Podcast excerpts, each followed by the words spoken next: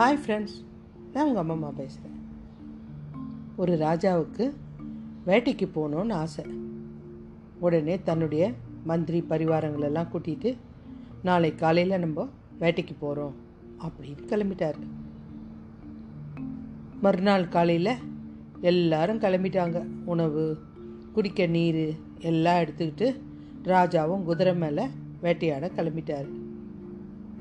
கொஞ்சம் தூரம் போனவுடனே காட்டுக்கிட்ட போக போகிறாங்க அப்போ அந்த ராஜாவோட குதிரைக்கு திடீர்னு வெறி பிடிச்சிருச்சு.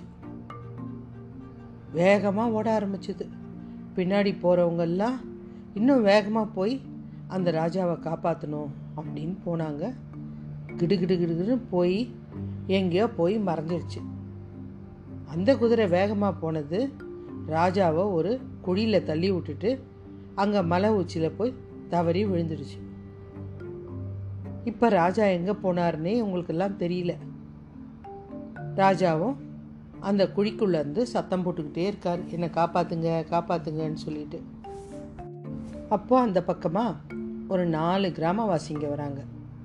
இந்த சத்தம் கேட்டு அரசரை காப்பாற்றுறாங்க காப்பாற்றிட்டு அவருக்கு உணவு குடிக்க நீர் எல்லாம் கொடுக்குறாங்க. இப்போ அரசர் சொல்கிறாரு பா உங்கள் நாலு பேரால் நான் உயிர் பழிச்சிட்டேன். உங்களுக்கு என்ன வேணுமோ கேளுங்க நான் செஞ்சு தரேன் அப்படின்றார். முதல் கிராமவாசி கேட்குறாரு அரசே எனக்கு கொஞ்சம் மாடு கொடுங்க நான் அதை வச்சு பொழைச்சிக்கிறேன். சரிப்பா நீ கேட்டதை தரேன் ரெண்டாவது இருக்கிற கிராமவாசி எனக்கு கொஞ்சம் நலம் தாங்க வேணும். சரி தரேன் மூணாவது கிராமவாசி எனக்கு இதெல்லாம் வேணாம் அரசே எனக்கு கொஞ்சம் பொண்ணும் பொருளும் கொடுங்க நான் வச்சு வசதியாக வாழ்ந்துக்கிறேன் அப்படின்னா. சரிப்பா நீ கேட்டதையும் தரேன் அப்படின்னு நாலாவது ஆளை பார்த்தா அவர் சைலண்ட்டாக இருக்கார். சொல்லுப்பா உனக்கு என்ன வேணும்? என் உயிரை காப்பாற்றியிருக்கல்ல நான் ஏதாவது செய்யணும்ல அப்படின்னு கேட்குறாரு அரசர். அதுக்கு அவன் சொல்கிறான் அரசே இன்னைக்கு நீங்கள் உயிர் பழிச்சிருக்கீங்க. இந்த நாளை ஒரு திருநாளாக நினச்சி ஒவ்வொரு வருஷமும் நீங்கள் என் வீட்டுக்கு வந்துட்டு ஒரு ரெண்டு நாள் என் கூட தங்கிட்டு போகணும். அப்படின்னு கேட்குறான் அதை கேட்டதுமே அரசருக்கு அவனுடைய திறமை தெரிஞ்சிடுச்சு. என்னன்னா ஒவ்வொரு வருஷமும் அரசர் அந்த ஊருக்கு போய் அந்த கிராமத்தில் போய் அவனோட தங்கணும்னா அந்த ரோடு நல்லா இருக்கணும். அதுக்கப்புறம் அரசர் அங்கே ஒரு ரெண்டு நாள் தங்குறாருன்னா குடிக்க நீரெல்லாம் எந்த குறையும் இல்லாமல் இருக்கணும்.